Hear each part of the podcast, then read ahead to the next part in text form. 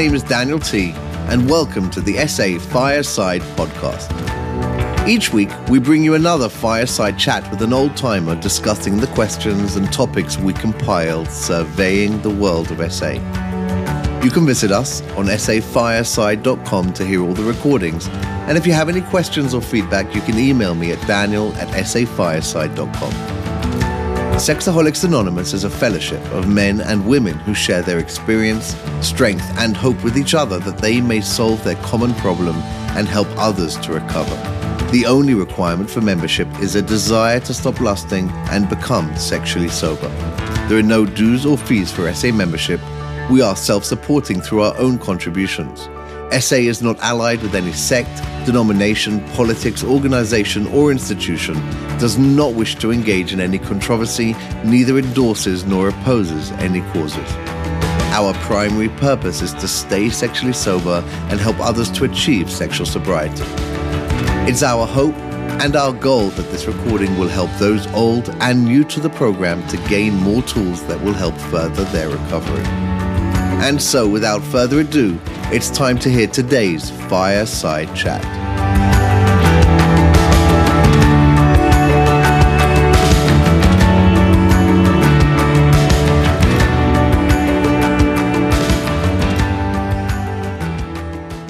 Welcome back to another Fireside Chat. Today, David has joined us from Nebraska. Thank you for joining us, David. Good to be here. Amazing. So uh, basically, the format is that we're going to have around uh, between 15 and 25 minutes of your story, uh, what it was like, what happened, and what it's like now. Uh, and then we'll go into a bunch of questions uh, that I compiled from the world of SA, which are both useful to uh, newcomers and people with long term sobriety. The To hear your take and your experience on these topics. So without further ado, I shall pass it over to you. And thank you so much again for joining us. Okay, great. Well, thank you. Yes. Well, let me um, let me just start off as far as uh, with my story. I've grown up in Nebraska uh, my entire life, and it was originally in a smaller town, and actually had a seemingly fairly normal childhood um, for me, except that I noticed around around 12 I started to have some um, anxiety issues. And I also just felt like I also had lost a lot of my friends. And I just felt this void in my life. And about that time of course puberty started to hit. And that was when I first discovered um, pornography and masturbation. And um, initially was in a hotel room my parents were at somewhere. And I remember, you know, watching that on HBO, some movie there, which I had never seen before. And so uh, it was pretty amazing experience. I remember, and uh, just totally unplanned. You know, my parents had never talked about any of this at, at all.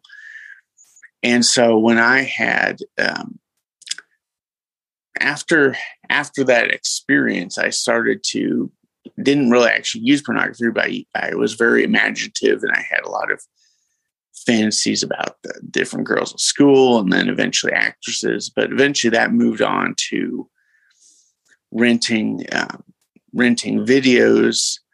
Um, and at the town I was at, it was really hard to get any kind of adult material but I would get R rated material and different things like that. And I was regularly watching those and eventually got to the point where that was just a very regular occurrence, but always trying to hide it, you know, from my family. And they only caught me once and uh, was never really, but they never really discussed the issue. So it was very much a not talked about issue in my house. And so so I just remember this this continuing and eventually I had um, and I had never talked to anybody about what I was doing. I mean, my parents, not anybody else. So it was just a very just just not talked about. Just, I didn't know whether this was common with other people or not. But anyway, this continued through through high school and eventually through college. And eventually I had my own um, apartment. And by this time I had taped a bunch of movies and just anyway, so just things had continued on. Um, but about the senior year of college, I had a, I could say, a religious spiritual experience where I started to believe in God. Before that, I was agnostic. So uh, I started to have a spiritual experience, started going back to church, and I started to feel guilt about what I was doing, even though I never talked to anyone about this. But I felt like it was wrong. But uh, what what ended up happening is I would try to. I didn't want to give up what I was doing, but I was trying to make it correct. So I would try to say, well, if I'm going to watch videos where people are portraying a married couple or there's just nudity with no sex, or I would try to change it up basically in some way to justify it in my own mind. And that, uh, but that never worked, never took away any of the the feelings of guilt. And so eventually, um, when I was close to graduation, I eventually took all my videos and put them in a big plastic bag. Uh, and, and threw them in the trash. Although, as I like to say, I kept my favorite ones, so I didn't throw all of them, but but nearly all of them through again. I said I'm never going to rent another video for sexual purposes again. I moved to Lincoln to continue my studies, and at that point, what would happen is I would end up going to the video store, but I would end up getting videos that were, say, foreign movies or dramas or something that would that were actually R rated or whatever. But I would say I wasn't in my mind. I would say I was wasn't renting it for sexual purposes. You know, I would say I'm I'm renting it for another purpose. And so, in my mind, I wasn't breaking what I said I was doing. Um, although I will say, probably because of the studies and how busy I was, I wasn't doing that as often. So things didn't seem as out of control or as much as it was before. So things seemed okay. But uh, what eventually happened was, uh, of course, the internet is eventually, I remember at some point hearing, you know, that, um, and this is back into the late 90s, but, you know, that I heard though I could get, you know, anything you wanted at the internet, why not try it? And I didn't have internet in my room. So the only place I had it was at work. So I stay late and I try, you know, found the internet and I found I could get, you know, a bunch of things I was thinking about um, for free, you know, on the internet. And I would end up having a pattern of staying late at work, uh, looking at looking at porn, um, and then going, you know, then going back to my dorm room. Um, but uh, eventually, I became basically paranoid that I was going to get caught at work because I knew that they could monitor what I was doing. And so this was really a turning point because I decided I was going to stop doing this at work. But I didn't also didn't have anywhere else I could really, really access the internet. Um, so what happened was I I would try to stop and I couldn't. And this was the I think the first real time I really came face to face with the addiction because I would say I was going to stop and that just simply that simply didn't work. And you know i would try that you know week after week and i would still go back to you know going back to work um, again either because i was stressed and intentionally doing that or i would just say well i'm just going to look at one website and then just stop after that. And of course go into one website you go to another website and go to another website and then you know, anyway, quickly, you know, escalates from there. So, so this continues. So at this point, I was, I had been seeing a therapist for some of the anxiety issues I was having, but I never talked to her about it. And so eventually I, I broke down and told her about my, what I was doing about the pornography. And she, you know, listened and she, that was the first person ever told me that I likely had a you know sexual addiction would need to go to 12 step group and was really kind of a shock for me. I never thought I could have a, you know, I didn't even know there was a pornography addiction. I knew about alcohol or drug or something like that. But uh, so so anyway, she she gave me the contact of someone else who I found about about SA meetings. Um, but I, for another, I think, few months, tried by myself to stop. I read some material, read Out of the Shadows, um, you know, read some other other other material, and tried to stop myself. But uh, again, I, you know, as is typical, I could not stay stopped. You know, I could stop for maybe a week or two, and then I'd go back. And so at work, and so again, um, it just eventually I broke down, and I came to SA in May of 1999. Was when I first came in, and uh, fortunately, the group in uh, and the group in Lincoln, there's only one meeting, so I went there, but uh, they had a tradition of when you came in, they would take a new person. They would have two people from the group and they take you to a separate room and then they would share their stories. And then they would have ask if you had any questions. And so I really got to hear other two other people's stories. Um, I got to ask my you know questions about the about the SA program, about 12 steps, SA program, everything. And it really became convinced uh, that this was for me. Um, and just hearing their stories, there were, you know, there was some differences, but general same pattern occurred among the two people. And so, and at that time, uh, the person who would later be my sponsor, he, he had six years of sobriety, and that seemed an incredibly long time because I had a hard time getting six days of sobriety. So, um, and so I remember anyway, I remember, you know, saying, well, hey, why don't we, uh, why don't we get started, you know, with, with, uh, you know, with the whole program. I remember, you know, that person saying, well, let's, let's see, I don't want to go too fast. Let's see if you show up next week. And so I was kind of, I was kind of, um, miffed by that. For, I was kind of angered by that. I remember, you know, thinking, well, I'm going to show them. And of course I did show up the next week and then we, we started, um, you know, we started the program. Um, but, you know, I, I think, you know, I, and I worked through the steps, but I had a lot of trouble with sobriety. And, and for me, that was because I believe I never really took the first step.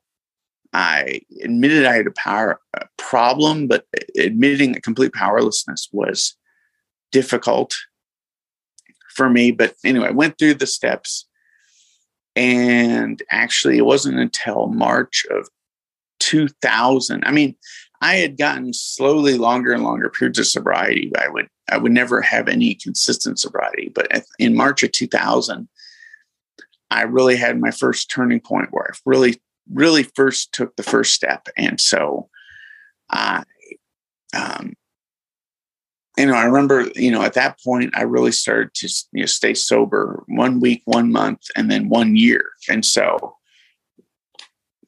I had, um, anyway, I was doing, uh, you know, like I said, a year doing pretty well. And then I had some work issues come up and some other issues. And I kind of got a resentment toward my sponsor after a year. And so I ended up not talking to my sponsor. Um, I did go to meetings, but slowly, you know, that I could just feel lust coming back in. And so um, around, I think it was May of 2000 or somewhere around there, I had another slip. And, you know, I had a couple slips in between then, but my last day of uh, acting out was July 4th of 2000, 2001. Um, because um, at that point, I remember acting at my at my parents' house on their computer and really feeling like I almost had an out of body experience because I was knowing that this was not what I wanted to do, yet feel completely compelled at what I was doing at going to the computer. And so that really kicked me out of any complacency I had. Went back to my sponsor. You know, he said, you know, are you willing to do whatever it takes to get to get sober? I said yes, and from that point, um, you know, I have not gone back to um, to pornography or masturbation.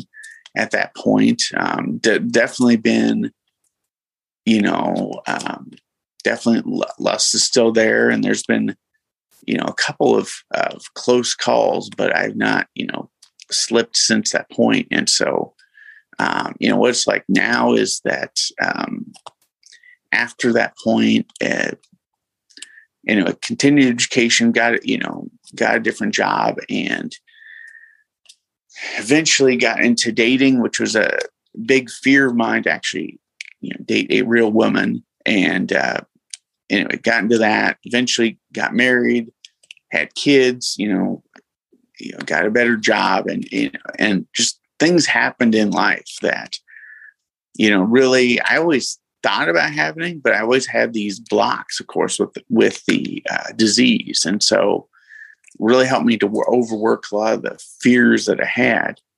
And you know, now today I'm really blessed. In Lincoln, we have multiple SA meetings. You know, I've got um, a number of different sponsees. I mean, pick up and lose different sponsees at different times, but you know, really, um, I really feel like we have a strong program in Lincoln, a number of people here, and uh, it's just been a, a real real blessing um, for what we have. So that's really kind of my my story in a nutshell. Um, well, thank you so much for sharing, David. Um, I related to a lot of it. I definitely related to um, the the videos. The where I think you're you're probably just a couple of years older than me, if that. And uh, and um, yeah, I mean, you know, for, for, for the the younger generation, they they they call it, you know, they they relate to it by going to YouTube to look at some yeah. kind of surfing yeah. or or whatever mm. it is, right thing. They're not really going to last. So you definitely brought back a lot of memories talking about those foreign videos. uh, and for me, it's really interesting because yeah, my, my story is uh, is very very different. Um, uh, but but I actually I think around probably with you know within a month or two when you of your actual sobriety date is when I was first sent to SA um, mm. by by a therapist, and we did not have a strong program here. There wasn't anyone with six years or even one year of sobriety. Mm. At the time, it was it was actually there was only two meetings in the whole country at the time, mm. and uh, my my story is that I, I went back out there for another 14, 15 years or so, which uh, uh, that's my story. We each have our own experience, but uh, it's interesting. Uh, uh, God definitely gives us exactly what we need, and it sounds like He gave you exactly what you needed at the right time. What a blessing! Yeah. So we're, we're going to go into these questions around um, a lot of different topics. We're going to touch on most things. The first topic is around lust. So in SA, we say that we're powerless over lust, and it, yeah. it's not yeah. the masturbation or the pornography. Mm-hmm. How do you understand lust? How do, how do you understand for yourself lust? What is it, and how does it manifest? Okay. Well, lust is simply, you know, when I get some sort of, it, you know, it can be a thing for me, it's going to be external or internal, um, particularly because I'm a pretty imaginative person. So I can be, you know, I've always joked that I can be in a room with uh, just an empty chair and I can quickly conjure up something in my mind that is very lustful. So, um, you know, there is, but lust is just that, is that it, it almost is either that thought or that reaction that is triggering this this idea of wanting yeah and again it's not even just sex it's just that just that forbidden sense of wanting that you know for me for uh, you know for a woman of, of some sense of lust or some sort of sexual act or something like that, or even just a picture and stuff. But it's just that it's that sense of, and it's that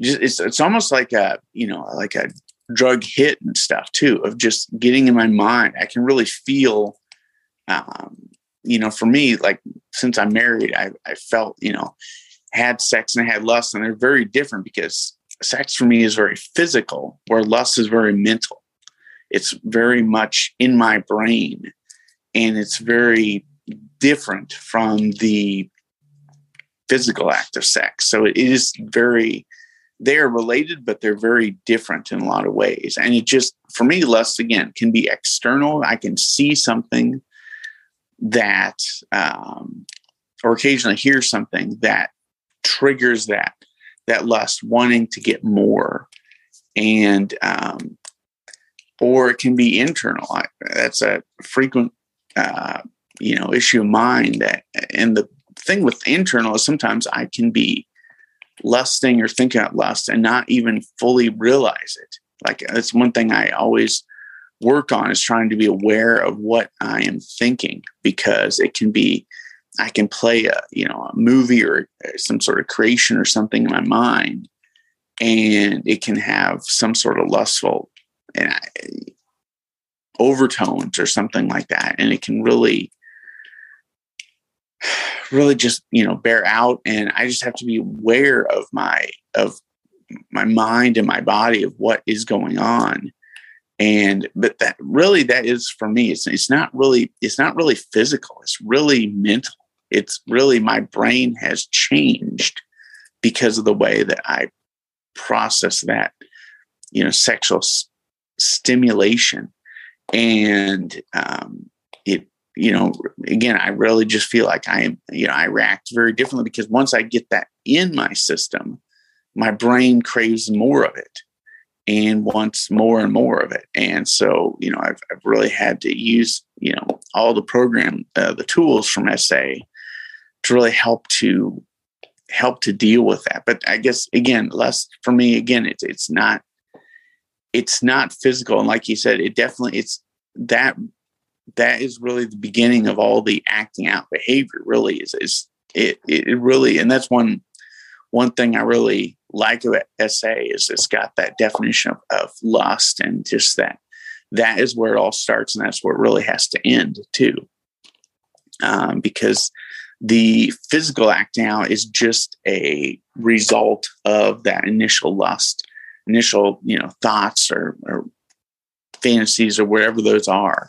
Um, those really started. So, yeah, absolutely. Um, so the question is, we got a newcomer. He walks in the room, and um, this is his first meeting, mm-hmm. and either done way more depraved, depraved things than, than, than I've done, or he's uh, thinks that he's different, or he or she they think that they're different, that mm-hmm. no one's like them, um, nothing's worked for them, and uh, why would this work? What would you say to that person?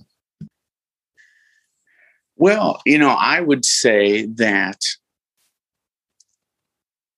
that this would work because we are a community of people who have a variety of different experiences and different lust triggers.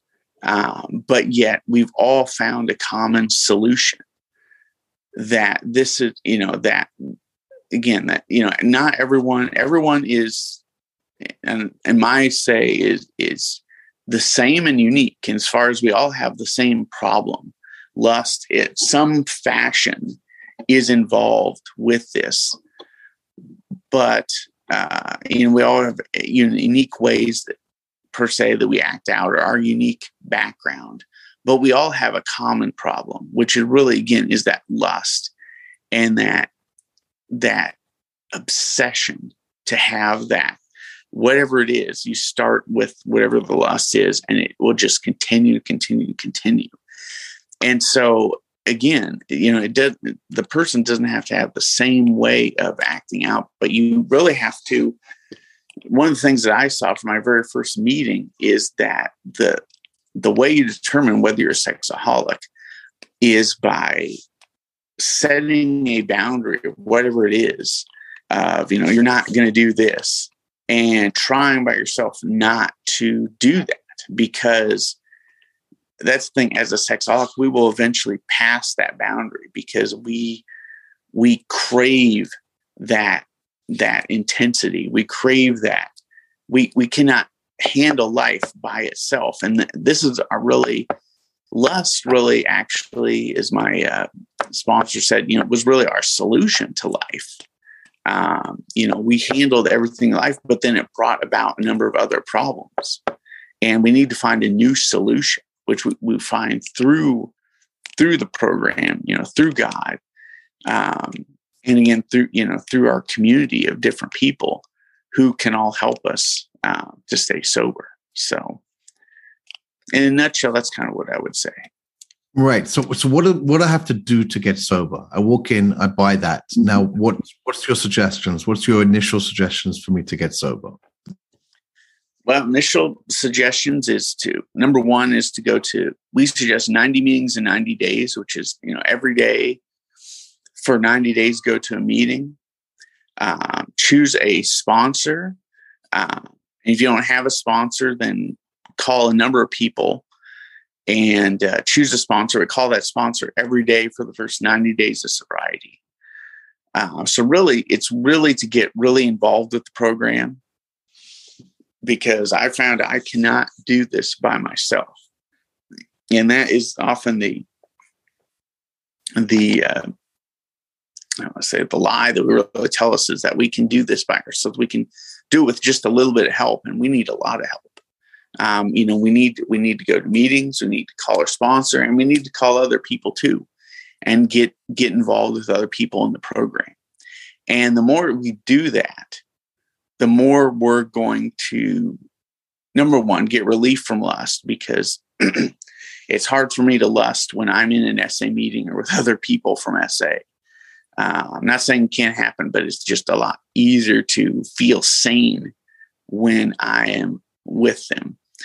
But number two, I'm going to learn a lot of the other other tools that SA has um, that are really going to help me. You know, I learned so many things about just calling other people, prayer, prayer for the lust objects I have, you know, staying focused, staying active, going to meetings, all these different tools that I learned from other people.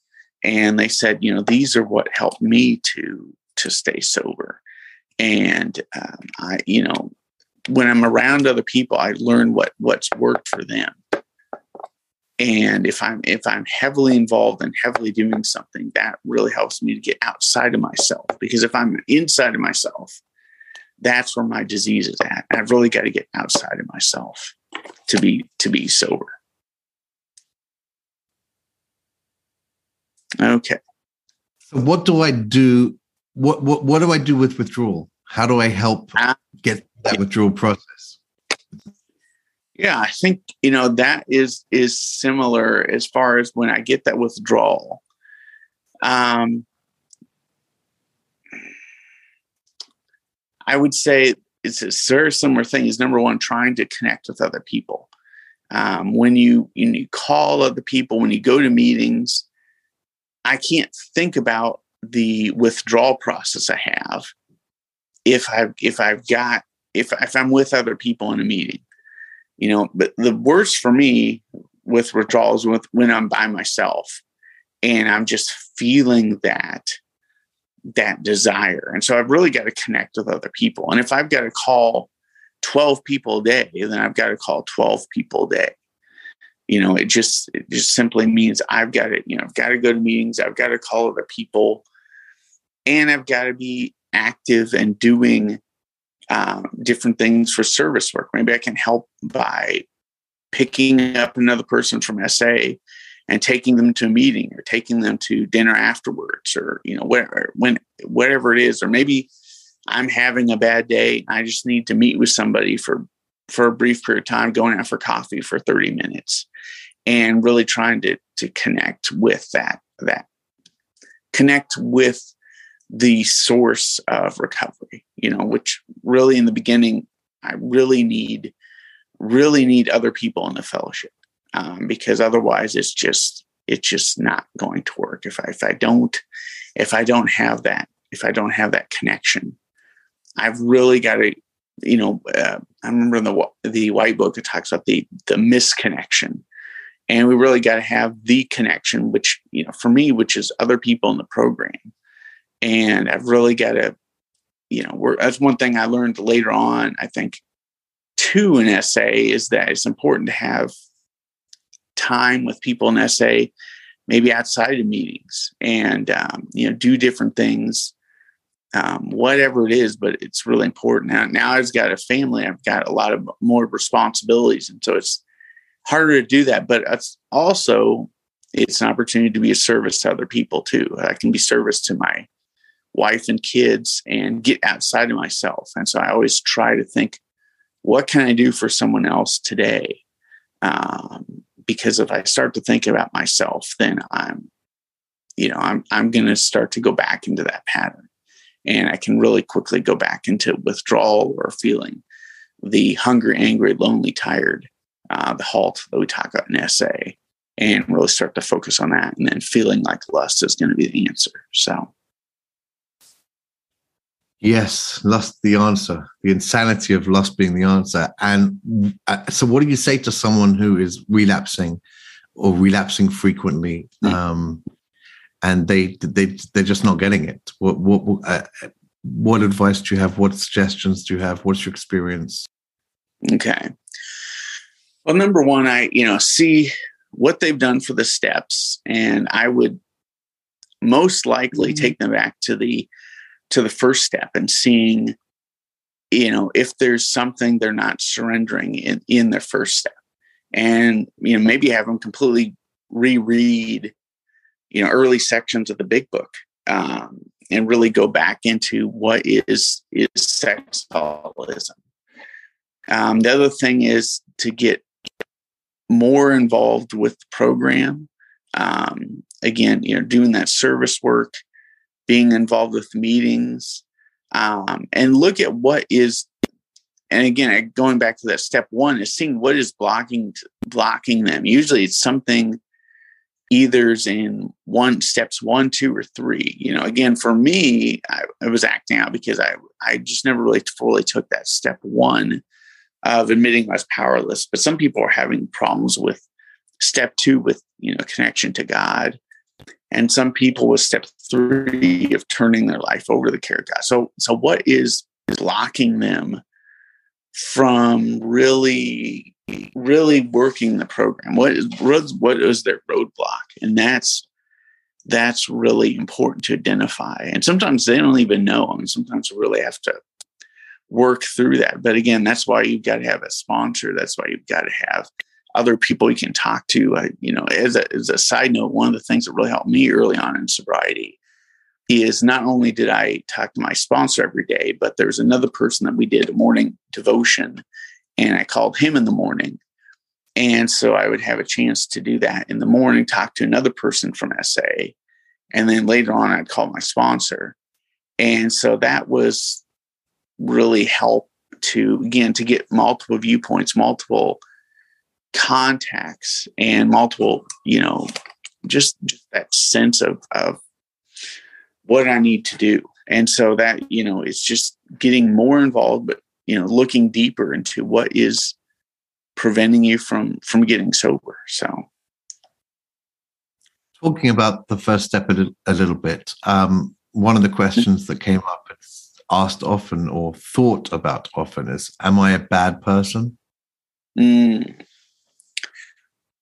Yeah, you know, and I you know, I, don't think we're we're a bad person. We're sick people. You know, it, we uh, in the the big book it talks about you know that we should treat somebody who is who is causing us problems as sick people. That's the thing is we've got a disease, and we're not. You know, we sometimes do bad things, yes, but the thing is we've got a disease in our brains. And by sim- by repeating that we're a bad person we're just we're just going to go back in that cycle of you know and i've been that where i feel feel worthless uh, feel frustrated and the only way i can handle that but by acting out more. And so i've got to get beyond that and say hey i've got i've got a disease. I've got a i've got a physical mental and spiritual disease that um, you know i've got i've got my brain is wired physically different than the average person. There are you know physical and mental differences with with me compared to the average person. And so i've got to re- recognize i've got a disease. And if i've got a disease i've got to find the cure. And for me the cure really is is you know working with Sexaholics Anonymous and having my connection with with god as I understand God. And again, you know, thinking about as a, as a bad person isn't isn't going to help me. I've got to, and sometimes I got to repeat this again. I've got a disease. I've got something physically wrong in my body, and I've got it. But there's, you know, the only way I'm going to be able to manage this is by is by working with um, other people in the program who are going to help me to connect with God, and that's going to help to to change the way I think about things and and how I deal with with situations in life. So. Right, physically and mentally. Yes. Different from our fellows. Um, mm-hmm. so I think most of us get powerless um, when we come into the program. I think that most of us get that we're doing things that we try to keep on trying to stop and we're just unable to stop. I think it's harder for a lot of us to get unmanageable. Um, mm. How do you understand unmanageability? Yeah, that's a good point, and that's um, for me. unmanageability is there's a number of ways, I guess, to define it, but um, for me, it goes back to when I when I set a goal of something that I was going to say, I'm not going to pass this line you know that you know that uh, i mean before my life i'd always been if i set a goal i was able to accomplish that. And i didn't necessarily set didn't necessarily set like a ton of goals but i did set you know goals about going to school and different things like that. And so you know when i early on said i'm going to stop using porn at work i mean that was my was my you know line in the sand per se and when i when i passed that i could really see that my life was not manageable by me. And, and really, I have to look at all the different consequences and things that are happening in my life um, to really say that my life is unmanageable. Unmanageable means that I simply by myself cannot control everything in my life and that the lust is is taking something taking something from me um, that I just simply can't manage. And again, I think it's one of the, the best ways to help somebody in SA is really just say, hey, you know, this is this is that line that you're not going to cross. And if you cross it, you know, a normal person can simply stop. You know, in, in the big book, it talks about, you know, the different uh, levels of, of drinkers. You know, there's the hard drinker, who um, you know they can stop or moderate if they have enough of a desire to do that. Um, you know similarly a hard luster they can they can stop they can mm. stop if if they really need to but a true sexaholic is not going to be able to do that. They're going to pass that line or pass that consequence and they're going to keep doing what they don't want to do. And so that really is is one way that I try to emphasize unmanageability. And what about the allergy? How do you understand the allergy, as the big book describes it? Um, how does it, you know, generally, the especially for a newcomer, you know, I think the concept is that you know, if I'm allergic to strawberries, then I'm just not going to eat strawberries. You you're telling oh. me I'm oh. allergic last, and I I keep on going back for more. What's what's going yeah. on over here? Yeah, yeah. I, I and I always, uh, I mean, I kind of got it and kind of struggled a little bit too because I've got allergies to a number of different, um, you know, dust and things like that. And I guess I related to that as far as like I have an abnormal reaction to lust, the similar way that I have abnormal reaction to pollens and different things like the the average person doesn't is is simply not affected by those things but if I go in and if I go in and that, you know, spring is happening or, and I get those, those pollens, my body starts producing a reaction that it simply shouldn't, shouldn't do. Um, but I start having that reaction. And lust is allergies is an unnatural reaction. When I start seeing a lust object or I start thinking about something I lust, my brain has has a a reaction that's simply not normal. I remember, you know, um, my uh, brother had, you know, I found that he had some uh, pornography magazines. Uh, but as far as I know, you know, he would would look at them and then he would put them away. You know, he he you know he would. Um, and as far as I know, he he never really um, picked up after adolescence or whatever.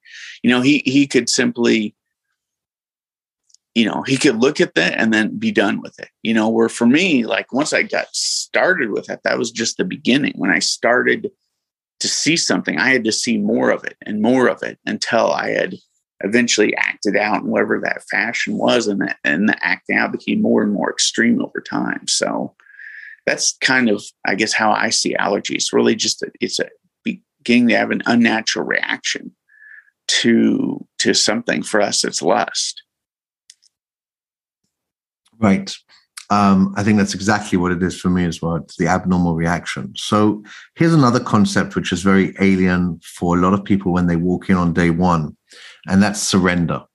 Mm. Um, especially because they've been fighting the good fight for so many years, aside from the fact that they, they never won it.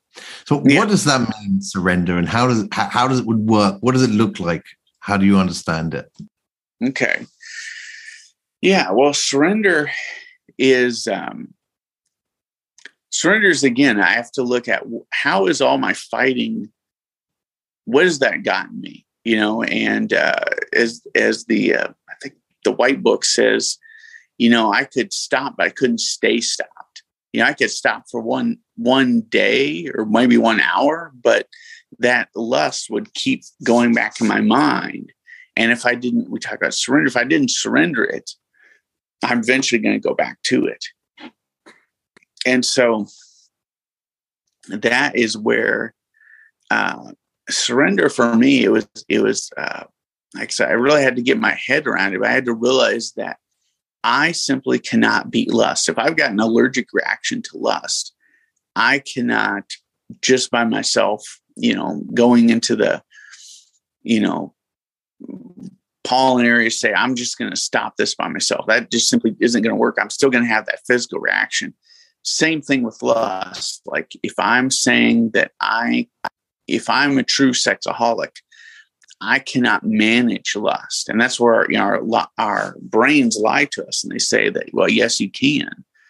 And thing is, I I can't. I can't manage lust, and so I have to surrender that and surrender that. You know, it, it is for me is that as soon as I recognize that lust I have to give it away. In the beginning, a lot of times it's I need to call my sponsor. I need to go to a meeting. I need to do something physically to to say that I'm not going to indulge in this lust. And you know, later on, I would learn about about prayer. I would would pray to God to say, God, you know, I I cannot manage this lust, but I know you can. And so I would pray for a lot of times for that for that, you know, sex object or that lust object, or just do general prayers and just say, I cannot manage lust. I cannot, you know, I am powerless over lust. I need to let this go. Uh, you know, and if if I if I'm trying to hold on to it, if I'm trying to fight it, it's going to be a losing fight because every time I try to manage lust, eventually it will win um, because I am powerless over lust. And powerless means I have no power. I have no ability by myself to manage that, and so I have to be willing to to let that go. Um, and so that's how I guess I view as surrender is just saying surrender is that I cannot manage it. I'm powerless over lust. I need something else. In the beginning, a lot of times it's really the group or the you know the sponsor um, but really, eventually, I need to develop a relationship with God as I understand God to to say that I'm going to give this up to you. I'm going to ask that that you take this, um, and I'm going to keep praying until that feeling starts to go away, and then I'm going to start to move on to do something else, whatever that is. Um, but I need to move and do something else and not be sitting fighting it because that's going to be a losing battle. Right, exactly. Um, on a different note, tell me what helps you to stop from becoming complacent. Mm. Um, you know, the, one of the biggest ways that helps me stop becoming complacent is continuing to go to meetings. Um, you know, I, I go to meetings regularly and by seeing newcomers because when I see newcomers, I see what lust does because it, that complacency definitely is a an issue. Um, and if you know, but by seeing what lust does to people, by seeing newcomers or working with newcomers and working with sponsees, it reminds me that lust is is constantly there. And even though I may feel fine today, some days are, you know, fine, don't have any issues.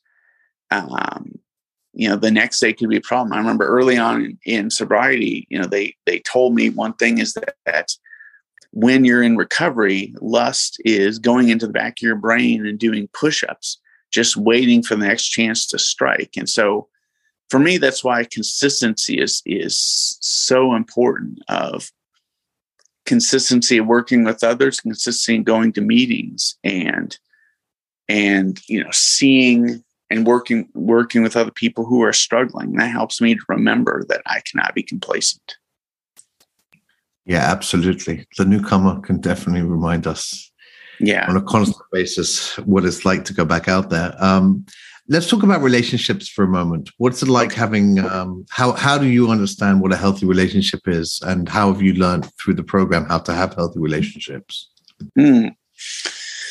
well you know, and I'll, I'll go specifically to um, obviously there's all kinds of relationships, but I, you know, with um, for me, I've learned that to be very intentional with uh, with dating. That was one of the things that you know I had a lot of fear about relationships early on. I just simply, um, I mean, initially I came into SA, I thought maybe I, I shouldn't do that, and that was one thing mm-hmm. that my sponsor um, said is that you know you need to start dating um, you know and, and, to to work through that fear. And so um, you know i had i had to really uh, and i remember the first woman i dated was in in recovery and i really had to work through a lot of things with my sponsor uh, i mean regularly to manage how do i how do i manage these relationships how do i manage my my feelings? How do i manage you know, wanting to lust because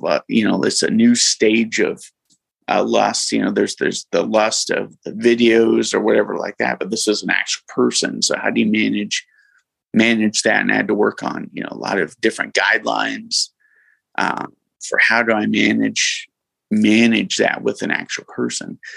And I had to focus on trying to get to know the person too. You know, not just you know trying to to get to know them to understand them to recognize that they're they're actual person and to try to be of service to them.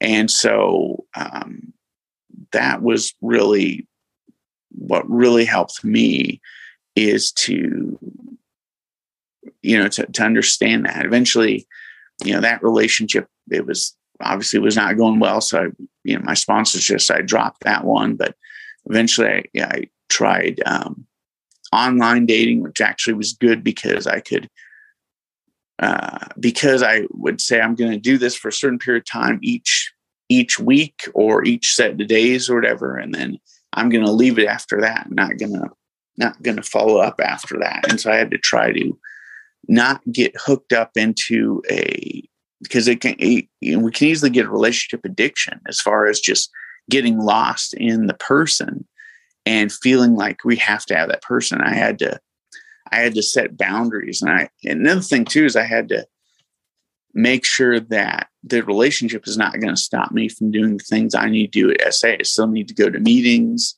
You know, I need to talk to my sponsees, talk to my sponsor, um, and not get lost in in that relationship. So I need to continue to do the things that that I need to do, um, and I just need to you know work through my, work through my sponsor and other people uh, during this time and try to get their their experience experience strength and hope. So that's kind of what I would do. Yeah, absolutely. I mean, relationship. Um, it's relationships are so much harder for us, relationship addicts, yeah. which is the con- it's the connection addiction, isn't it? As well, it's mm-hmm. uh, uh, as someone who's experienced uh, getting sober and then getting married. What what do you say to someone who says, "When can I get married?"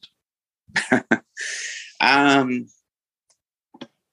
Well, you know, I would say number one, work through your sponsor. I think that's one of the most important things. Is don't try to do this by yourself. I mean, my my brain will kind of tell me to do all kinds of things are okay, and I really need to get an outside perspective uh, on this. You know, my my sponsor initially said that you should try dating approximately a year to really get to know the person. Um, and that's what I did, you know, with uh, my current wife is, you know, we, I think I got, I got engaged slightly before a year, but we, it was actually a year, more than a year since we first met before we actually got married. And, um, and so you know i just and it, takes time i guess that's one thing is is it, it takes time. I need to work with my sponsor and work with other people in sa to help to understand when the time is right and not manage it by myself. Because you know lust lust is there and you know there's that yeah i've seen a lot of people you know want to rush into relationships and and it just takes i just need to be willing to take the time to really get to know the person pray about it um you know that's the other thing too is prayers just being in connection with god and really trying to understand if this is is is god's will for me for this for this relationship. Um and if that's going to work out. And then but like i said generally like generally that kind of works. If, if i've dated the person for around a year we really got to get to know them. And again talked with you know my sponsor about about this or with other people. Um you know i can really get a sense of whether this is is is going to be the, the right person for me. So that's kind of um kind of what I've done, and that, that that's that's really you know. But again, trying to get uh, feedback from other people in SA is really important when you're doing that. So, and to uh, segue from a relationship with uh, our second higher power, how do you mm-hmm. experience the relationship with your actual higher mm-hmm. power? Yes. How do you experience that as you yeah. understand it? Yeah, I think, you know, it talks in the step 11 about prayer and meditation. And that's one thing that I really try to focus. And for me, the, the difference is prayer is when I am talking to God, but meditation is when I'm opening my mind to letting God talk to me.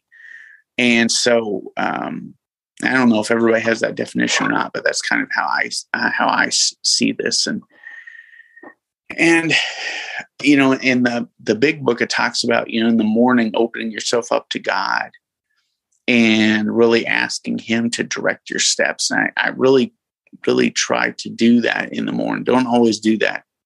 I'm i'm not a morning person so i you know i kind of struggle sometimes with that but i, I always definitely try to, to pray sometime in the morning and ask god to, to guide my steps during the day. And then i you know, it talks in the big book about when we're fearful or stressed, taking a moment to to stop and to pray to God. And and that's really what what I need to do is that when I whenever I get those those senses, I need to take a I need to take a break and I need to to connect with God. And by praying regularly, constantly, um, that really helps me to have my connection. And and you know, for me also you know reading uh, reading different books and different things like that can help to to enrich my mind and connect myself with with god.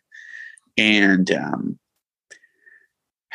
i don't know and that that really is you know is important. And um for me you know i i take uh a day of the week also where i try to focus on not all the everything outside of the world, whether it's work or whatever like that is. And I really try to focus on uh, focus on God and on church and everything like that. And you know, that's one thing that really helps me helps me also. But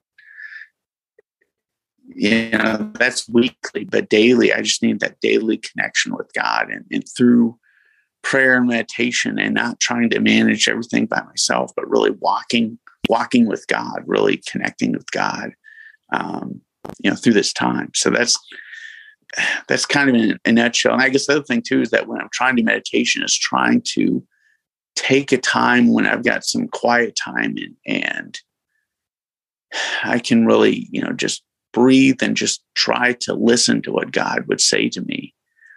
And, you know, that is is really, really important um, because it's so easy for me to get so busy with everything that, that I lose track of that. So what about a spiritual awakening? How have you experienced a spiritual awakening in your life? Uh, I know you hmm. mentioned that you had this kind of spiritual awakening uh, at a religious level. Mm-hmm. Um, I, I, also had a similar one around that age. Um, how has it how has it moved to? Uh, how have you experienced a spiritual awakening in your recovery?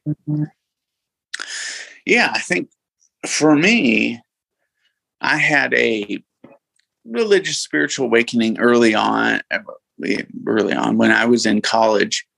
But when I came into SA, I realized I had a a warped view of God. I mean, I had a I had one point of God. I had this view of God is is almost like a Santa Claus that could give me whatever I wanted. On the other hand, I had this view of God as an angry God who was going to punish me for for all the sins that I have done. And so I really had to really review my my sense of God. And that was really part of the spiritual awakening is is um, number one, recognizing that God loves me. And I saw that because he was keeping other people sober in SA and working with their lives. And, you know, they had done, you know, a lot of bad things too, but yet God was working with them. So when I saw God working with, with other people, that helped me to recognize that God could work with me also. Um, and that's where, you know, the, the, fellowship is so important in the beginning. Um, it is just so vital to see that from other people because, you know, it's hard for me when we come in, we have really have a misconnection with God in some level. We may, we may have religious learnings and other things like that, but as far as it's really got to be that personal connection with God. And that's one thing I really learned about is really how to pray to God, how to open myself to God, and doing that through the steps. You know, I'm um, as I, you go through the steps, you, you turn your life over to the care of God, and you recognize what fear. I had a lot of fear about that because I thought God was then then going to require a bunch of things of me to do, um, and I had to turn over those fears um, and then when I did steps four and five, I realized those stumbling blocks, those things I was holding on to. And, and again, six and seven, the character defects, and then the making the amends and, you know, the, the daily amends in step 10. And then 11, again, furthering that prayer meditation. Um, I really had to, spiritual experience. It really is an experience, which is, is something that happens over time. I feel like it really, for me, it really grew as I continued to understand about God and really got rid of old ideas that I had about God and opened myself up to, you know, a God of, of love who wants who wants the best for me. And so that's you know that's kind of what I I view as the spiritual experience, kind of this gradual unveiling unveiling of a personal God in my life. So Right, that's beautiful. Um, how do you understand the difference between sobriety and recovery? Hmm. I guess sobriety is the is the the basic point at which I need hmm, to you know I need sobriety to gain real recovery. However, I would say recovery can, in some ways, start from the very first time I come into the SA meeting. I think I gained some recovery when I came into SA because I started to have, beginning to have that spiritual experience and started to connect with other people. But it was really stunted until I gained sobriety. And so they're they're really kind of um, you know, to really have good recovery, you need to have sobriety, but you can have, you can start with recovery anytime. And, um, you know, you need to have that recovery from, again, those, those old patterns and old thoughts of, of addiction. Um, when those occur, I, you know, I need to, I need to grow. And I think sobriety also is you know it's got a beginning and end. This is sobriety but recovery really is a growth process of okay how do i move past those those character defects for example that i have that we talk you know talk about in six and seven. How do i grow past them? How do i identify new character defects i didn't even realize i had? Um, you know recovery really is this constant growth process we have through our lives. Uh, you know we continue to recover. You know we got that the uh, the book in uh, SA called Recovery Continues, which talks about you know going beyond just sobriety, but really how do I how do I grow in my in my life, um, both you know spiritually and and emotionally and relationship wise. How do I grow in that sense? And I really need to have that that base sobriety to to do That's kind of how to find the difference between sobriety and recovery. Now, in terms of the steps, mm-hmm. um, not necessarily what is each step, how do you understand each step, but what is this thing, this body of the spiritual body that we call the steps? What is the magic there? How do you understand it? What is it? Mm-hmm. What are they doing, and what is it? Yeah, for me, the uh, the uh, the the steps really are, you know, you you start, you know, one of the the beauty of the steps is is you just you just start where you are. You start where you know you're you're an addict, you know, you're selfish, and you're going to move to a point where you you you are you focus on others and you're going to have some recovery. And so the, the beauty of the steps really is that it's it's it's a path towards a you know connection with god. And um, i you know in the beginning I, i've just got to admit that i've got a problem i can't manage. And then i realized that there is a higher power that can manage that. And I'm going to turn my will and my life over to care God because by turning my will and my life over to care myself, I haven't, I haven't, I haven't gone very well. And so, and then I need to steps four and five, I guess, review, look at those roadblocks, I guess, in my life, because that's one thing, you know, even though, though I say that I've got a connection with God, there are certain roadblocks, there are certain resentments, fears, all these things that are blocking me from growing. And so I've got to recognize those. Then I've got to re- realize the other kind of character defects that are blocking me from growing. So I think it's it's kind of growing into connection with God, but then recognizing that there's a lot of things blocking me from my relationship with God and relationships with other people. And I've got to recognize those and be willing to move past those. You know, then I've got to reconcile myself with other people that I've heard. And then I've got to continue to grow in that process of saying, okay, continue to look for other things that are blocking me, continue to look for, uh, continue to try to grow in myself with God. And then as a final step, um, that I really need to work with other people um, and really need to work with other sexaholics because by doing that, that's part of that complacency. It's easy to become complacent, but if I'm working with other people, it gets me to remember where I came from and I can help other people and help to see them grow. And it helps me to grow also at the same time. So it's really kind of that that that process. And one I just I just love that it's it's really a you know it's a process. It's not all one thing. It's like okay, you know, find God and get better. It's like this is this is how we're going to do it. We're going to start start here and we're going to grow and then we're going to identify these certain things that are blocking you we're going to you know connect your relationships with other people and then you're going to continue to grow in your relationship with god and help other people and so that's kind of how i see the you know it's that it's it, and again it's the having that spiritual experience with with god and and really that connection with other people that i do through this program through the steps so is ego the root of my problem is my problem my ego certainly that is part of it. I think you know the big book says you know self-centeredness is is my issue, and and certainly ego or self-centeredness really is the root of the problem.